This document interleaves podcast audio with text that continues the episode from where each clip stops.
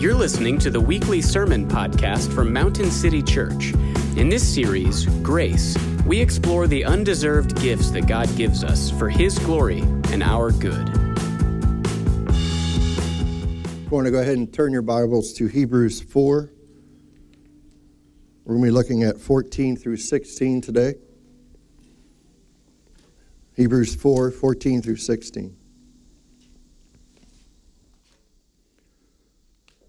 Today, we actually begin a series on the, on the topic of grace. I was thinking through what we should do coming off of our, our Genesis, time in Genesis, and I know that in Genesis, we, uh, we, we spent a good bit of time um, kind of pulling off the scab of our sin, so to speak, as, as um, we just consistently saw how sin uh, kept on coming up, and, and we also saw God's grace in that um, thankfully. But I, I, I wanted to uh, just to reiterate, just to drill home that, that uh, how much grace God has poured out on us. And so for the next several weeks, we're going to be um, looking at the topic of, of grace. We're going to look at what it is. And, and today's top, um, what we're going to look at today is, is his abundant grace.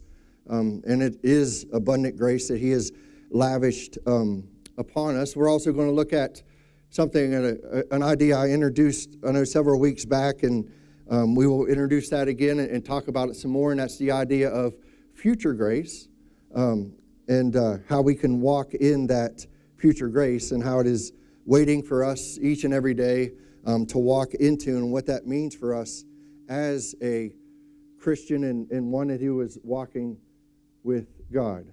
I mean, grace is, is something that we sing about a lot, right? We, we talk about it, we preach about it. There's really no other topic that we usually do discuss more than grace, thankfully, because of what Christ has done for us. I mean, truly, what it means to be a Christian is that one has been captivated, confronted, overwhelmed by God's grace. I think in, in Jesus' Sermon on the Mount, he talks about being poor in spirit. And to me, that's being overwhelmed by grace. Yes, you are seeing just how sinful you are. That's meaning, that's what it means to be poor in spirit, to be a beggar, so to speak. But that's also His grace. Because not until then, not until we see how desperate we are, will we ever turn to Him? Will we ever seek after Him? And yes, this is all of His doing through the Spirit. Although grace is very familiar, we still need to grow in our understanding of it and how to apply it in our everyday life. We need grace, not just the grace that was sent when we heard the gospel, but every minute of every day as we fight the good fight of our sanctification, as Paul would say. So, Hebrews 4 14 through 16 gives us a glimpse of this abundant grace. So if you are there with me, let me read that and pray, and then we'll dive in. Verse 14 says this Since then we have a great high priest who has passed through the heavens, Jesus, the Son of God. Let us hold fast our confession. For we do not have a high priest who is unable to sympathize with our weaknesses but one who in every respect in every respect has been tempted as we are yet without sin. Let us then with confidence draw near to the throne of grace that we may receive mercy and find grace to help in the time of need. Let's pray. Father we just ask for your help today lord. Father for your spirit to work. We know that your word is the sword of the spirit lord. And we know that you are working in the lives of those that you have called to yourself. And Lord, I just pray today that you would use me to remind them of the wonderful grace that you have poured out on them. And Lord, the grace giver, that we may see him for who he truly is and, and all that he has done and, and how we may access that as, as your children. Father, we just ask this in Jesus' name. Amen. So basically, I just want to look at this passage and ask three questions, and we'll just answer those three questions, try to make it as simple as that. So the first question that I want to ask is this is this what do you think you need? What do you think you need? I mean, that's a, a, question that is always answered by so many people around us, right? It's, it's answered for us in, in so many ways. Um, but it's an interesting question. What do you think you need? Now, we know that we are needy. We can't deny that. We can't put people in different categories, as, oh, that's a needy person, because we're all needy. I don't have to prove that. We can just observe that, right? I mean, we all need air. We all need food. We all need water. We all need relationships. Some of us need more relationships, some of us need less relationships, but we have seen in, in many cases what happens when we have no relationship. We take a soccer ball and turn it into a, a person because we are designed and built for relationships. That's what God has designed us for. So I don't have to prove that we're needy people, and we don't need to put people in categories that they're, oh, that's a needy person. We are all needy people. So again, let me ask the question what do you think you need? See, our, our culture around, all around us tells us. In fact, it disciples us about what we need. See, brother and sister, today the question is not whether or not you'll be a disciple or not a disciple, it's who or will you be a disciple of? Are you a disciple of Jesus or are you a disciple of the world? And if you're a disciple of the world, the Bible tells us, the Bible tells me, that the world is controlled by Satan. So there's one of two ways to go. That's just what the Word of God says. So you are being discipled. It's whether or not you're being discipled by Jesus, those who follow Jesus, or are you being discipled by Satan and those that follow him? And, and we can call that the world around us. And I, I know that, that I'm saying that, and some of you are, are just don't even believe that. That's fine. In fact, after we get done doing the grace series, we're going to explore some of these things that, that I, I, just think, even in my life, I find that I really just don't believe. But it's all over the Bible. And I think that'll be a good way to see all that Christ has given us. So we are being discipled one way or the other. And to our frustration, to our frustration, often our flesh likes what the world gives us, doesn't it? Doesn't that just frustrate us? Doesn't oftentimes we're going along good and something pops up and our flesh just grabs onto it? It's just kind of frustrating. But the world is telling us all, all the time this is what you need, this is what you need, this is what you need. One advertiser said that an average person, get this, sees 3,500 advertisements a day. An average person today will see 3,500 advertisements. And they all basically say one message you suck. And if you don't buy my product, you won't be rich enough, smart enough, hot enough. So we walk around being told 3,500 times a day that we are deficient and lame. That's his words, not mine. This is someone who's in the business. This is someone that knows something about marketing and advertisement. That you're being told 3,500 times a day in, in many different ways exactly this is what you need. Joe, this is what you need. This is what you need. Right? This is what they are selling, so to speak. I kind of think, try to paint pictures in my mind when I'm trying to understand some of these concepts and things. And, and he's just, he's, they're trying to sell this. You're lame, and my product will fix that, right? You, you're deficient in this, and my product will fix that. The salesman takes you into a room and gives you a, a pitch. The sales, salesman takes you into the bank room, and he tells you what? What you need is money. What you need is material things. If you have enough money and enough material things, everything will be fine. This is what you need. Right? This is what you need. The salesman takes you into the bedroom, and that's all the farther I'll go because we have too many kids here today. The salesman takes you into the retirement room. What you need is a life of relaxation, of collecting seashells along the shore to spend your glory years doing that. Is that what they're selling? Because what they'll say is, man, you gotta you gotta run hard when you're young to make all that money. That way you can relax when you're older. It's very counterintuitive to what the Bible says. The salesman takes you even into the health and beauty room. Takes you into the health and beauty room where you need is, is, is to live longer with less wrinkles and more hair, right? Keeps is the commercial that's everywhere now. They got all the movie stars and, and sports stars talking about keeping their hair. Got to keep your hair.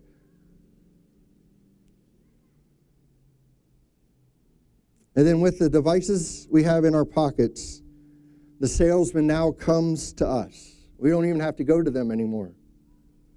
Social media tells us see what you need, what you really need, so you're not lame, so you're not deficient. What you need is significance. What you need is more likes and, and more people talking about what you've posted or what you've done. And see, what determines how you answer that question what do I need? Is where your flesh attaches to all these different things and you run hard after them. And what determines the rooms we give our time, our talent, and our money to are the rooms we feel we need the most. Oh yeah, I need that. That's that's what I'm missing. I really need that. 3,500 times a day, we are told what we need. What do you think you need? Which leads us to my second question. And as a Christian, the most important to me is what does God think you need? What does God think you need? God is not silent on this issue. He has given us 66 books that tell one grand story of what you need. And, brother and sister, what you need is Him. What you need is Him. See, God takes us into a different kind of a room, not, not a room where He's going to give us a sales pitch and, and I'm going to sell you something. I'm going to say, if you do X, Y, Z, then you're going to get this. He's taken us into a different room He's taken us into a throne room. A throne room that is very different than the throne any human ruler sits on. Human rulers sits on thrones built out of desire for material possessions, desire for significance, desire for safety, desire for ease. See, the throne inside of the throne room that God wants to take you into that God says that you need has a label, and it's called the throne of grace. We see this in Hebrews 4:16. Let us then with confidence draw near to the throne of grace, that we may receive mercy and find grace to help in time of need. What does God say you need, brother and sister? What God says you need is you need grace. In your time of need, you need His grace. And I would argue that grace is needed for each one of us on the same level as air, as oxygen. So that kind of leads you to, to me, I, I start thinking of a question okay, so what is grace? You're saying that God brings us into His room. He's not going to give us a sales pitch, He's going to show us this throne of grace. So, what is grace? Well, grace is, is we've talked about it before, it's like two sides of a coin, where one side of it is the unmerited favor that God gives us, and on the other side of it, it's the power to do what we cannot do on our own. It's both and. It's not either or, it's both and. It's undeserved favor, unmerited favor, and it's the power to do what we cannot do on our own. Now, Heath Lambert, one of the teachers in my counseling class, he has a, a definition that's um, it's just really good, and I want to continue this throughout the, the time of grace. It, it encapsulates both the unmerited favor and the power to do what we cannot do on our own. And he says it like this Grace is all the undeserved gifts God gives for our good and his glory. Grace is all the undeserved gifts God gives for our good and His glory. See, to be able to come to the throne of grace, it is an undeserved gift. We have been given unmerited favor. We don't deserve to go there. To be able to come to the seat of power, not just for a town or a state or a country, but to come to the seat of the power for the entire universe is an amazing, amazing, unmerited gift, undeserved gift.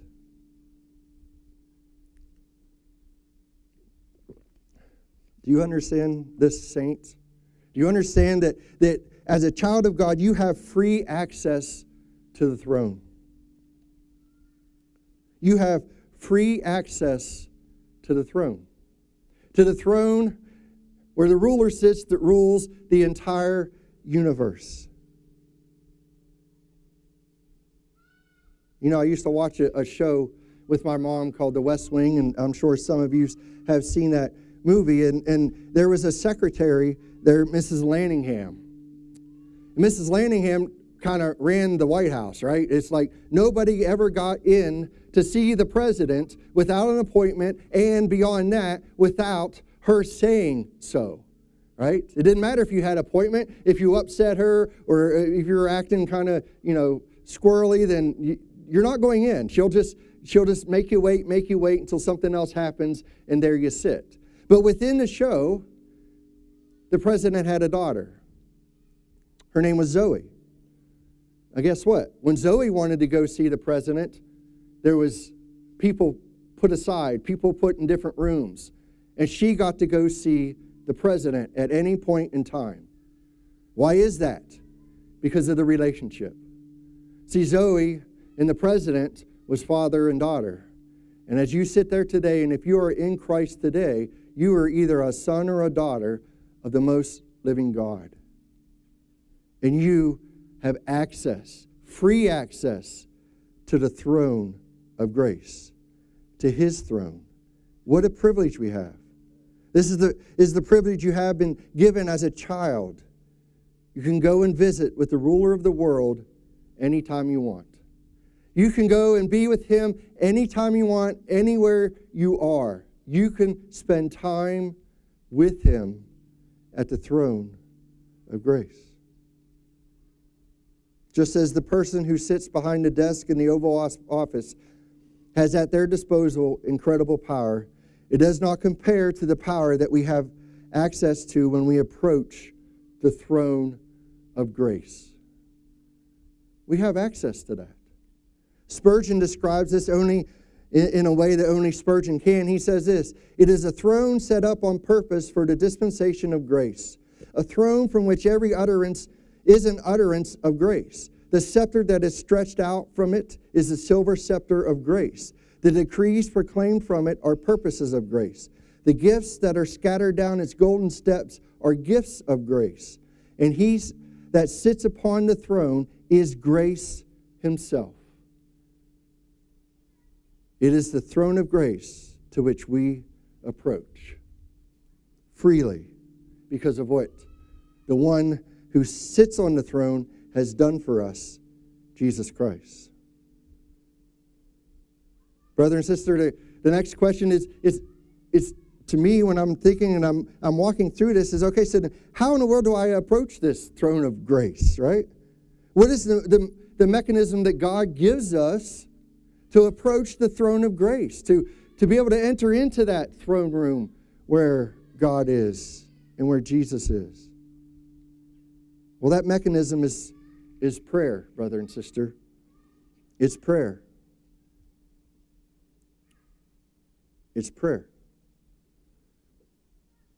And it seems like, it, even in, for a long time in my life, one of the, you know, when you talk to Christians and the thing, okay, what is it that you struggle with the most? Some of the disciplines, reading your Bible, and, and um, you know, sometimes some people, people fast for different reasons, and, and, uh, and they all come back to the one thing that I struggle with the most, and that's prayer.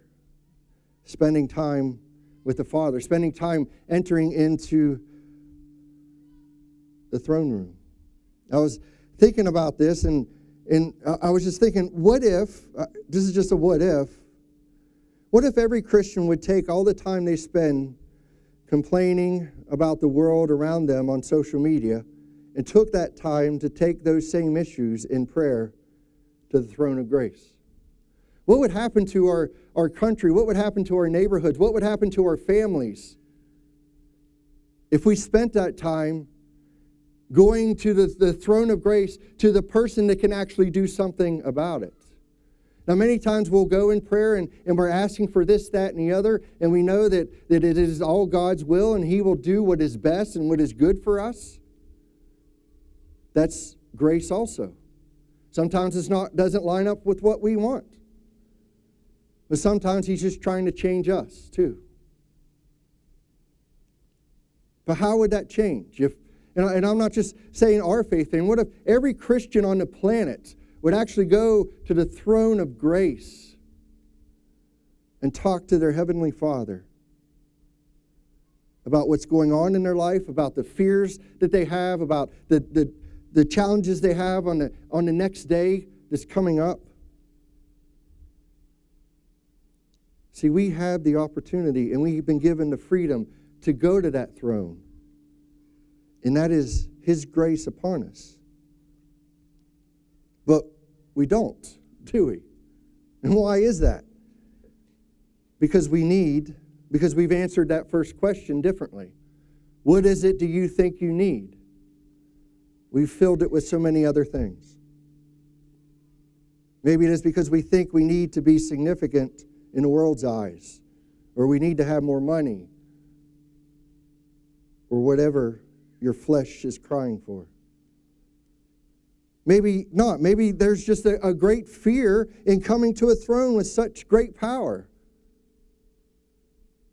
But the writer tells us that we can, we can come with great confidence to that throne.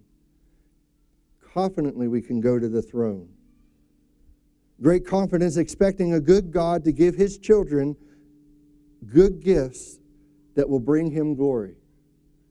That will bring him glory. Because why? Because we serve a, a great gift giver. And he has given us so much.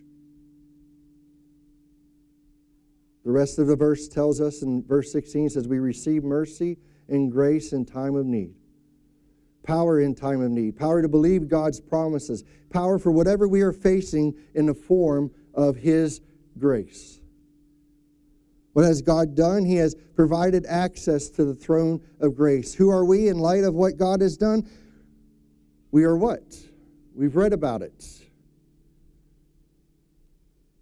We are priests, are we not?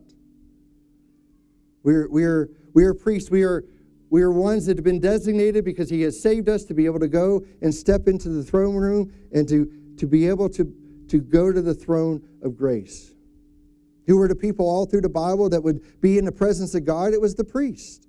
It was a priestly privilege. And we can read in the, in the New Testament that that's exactly who he calls the believers, who Peter calls the believers. As you come to him, a living stone rejected by men, but in the sight of God, chosen and precious, you yourselves, like living stones, are being built up a spiritual house to be a holy priesthood, to offer spiritual sacrifices accepted to God through Jesus Christ. Which begs the question okay, what is our sacrifice? Well, Romans 12:1 tells us what our sacrifice. I appeal to you, therefore, brothers, by the mercies of God, to present your bodies as a living sacrifice, holy and acceptable to God, which is your spiritual worship. What are you to offer? You're to offer your life to Him.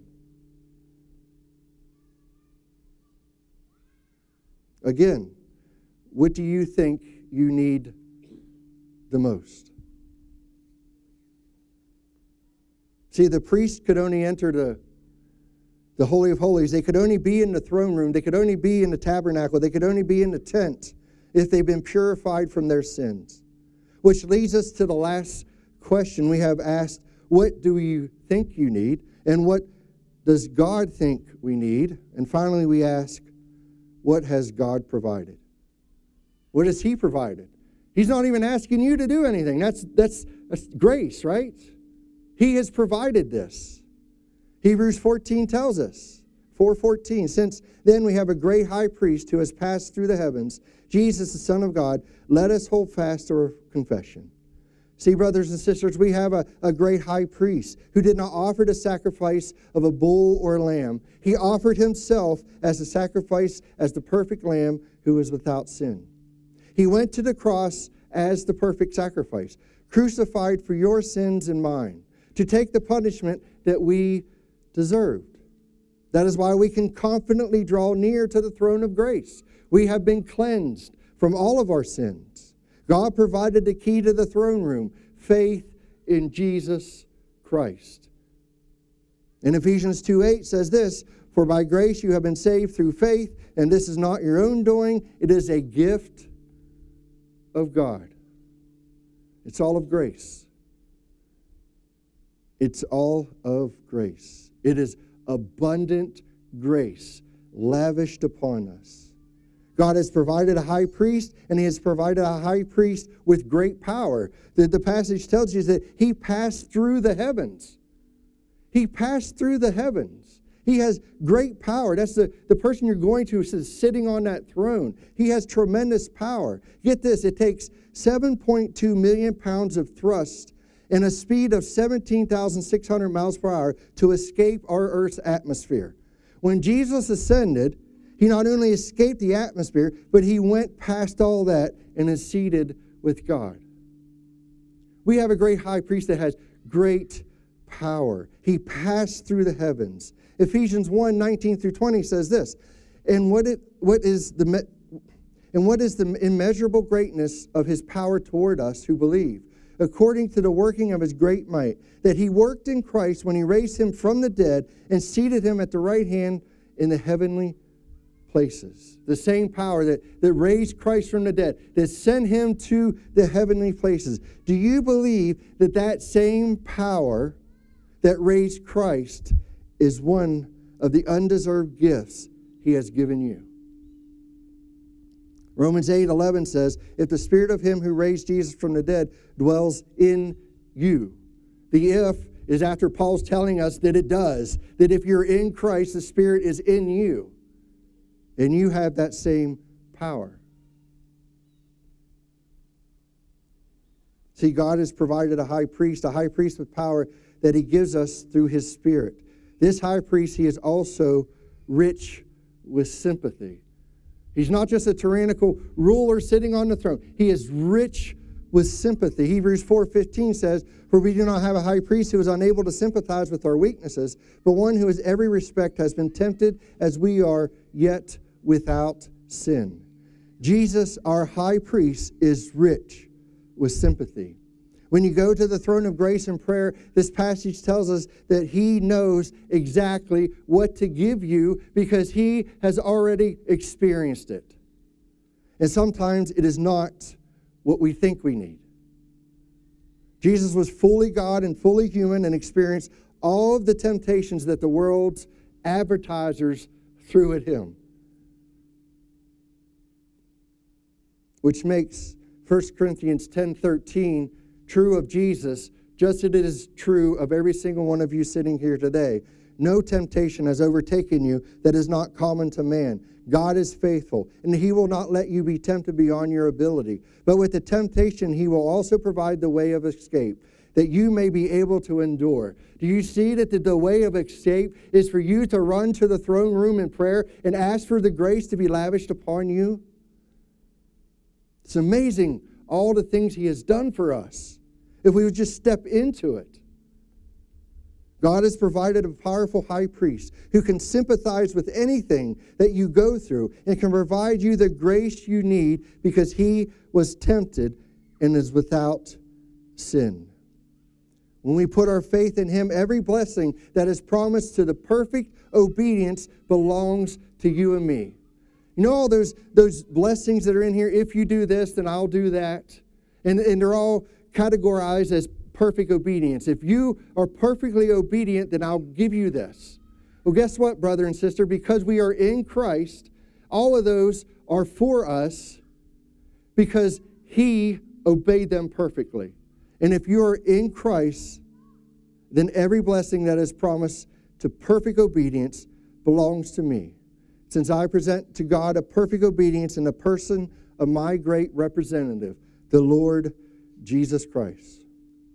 Grace upon grace lavished upon us, undeserved gifts for our good in His glory.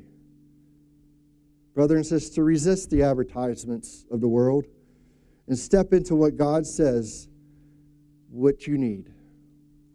John 1 14 through 16 says this And the Word became flesh and dwelt among us, and we have seen his glory glory as the only Son from the Father, full of grace and truth.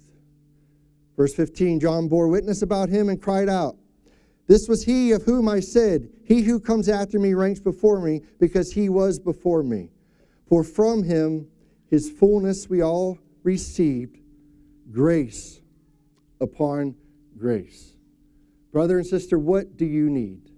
What has God said that we need, and what has He provided? He has provided us Jesus, and here He is grace. And it says here He's grace upon grace, that He has lavished upon us.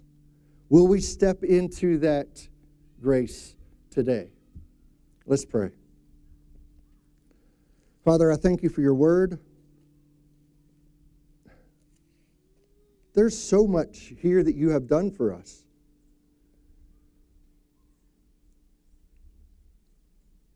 If we would come to you, Lord, I pray that you will help us answer that question wisely. What do we think we need? I pray that we would spend time in your word so that you can show us what you think we need. And Lord, as we spend that time in your word, we will also see all that you have done for us and provided for us, especially Jesus Christ.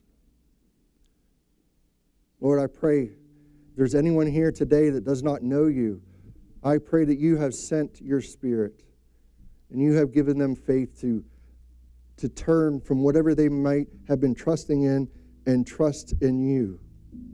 Repent and turn from their sin and fully trust in you. And for those of us who are, have been walking with you, Lord, that Lord, we know that there's, there's one or two things sometimes that our flesh just reaches out and grabs as an advertisement passes by. Father, I just pray that at that moment in time we would run to the throne of grace and we would cry out to you and ask for your help. And we know that we have power to overcome that temptation because within us is the same power that raised Christ from the dead and took him through the heavens. And that is a promise that you will meet us there. Lord, I pray that we would do so. We ask all this in Jesus' wonderful name. Amen. Thank you for listening to the weekly sermon podcast from Mountain City Church. To learn more about our church, visit our website at mountaincty.church. Thanks again, and may the Lord bless your week.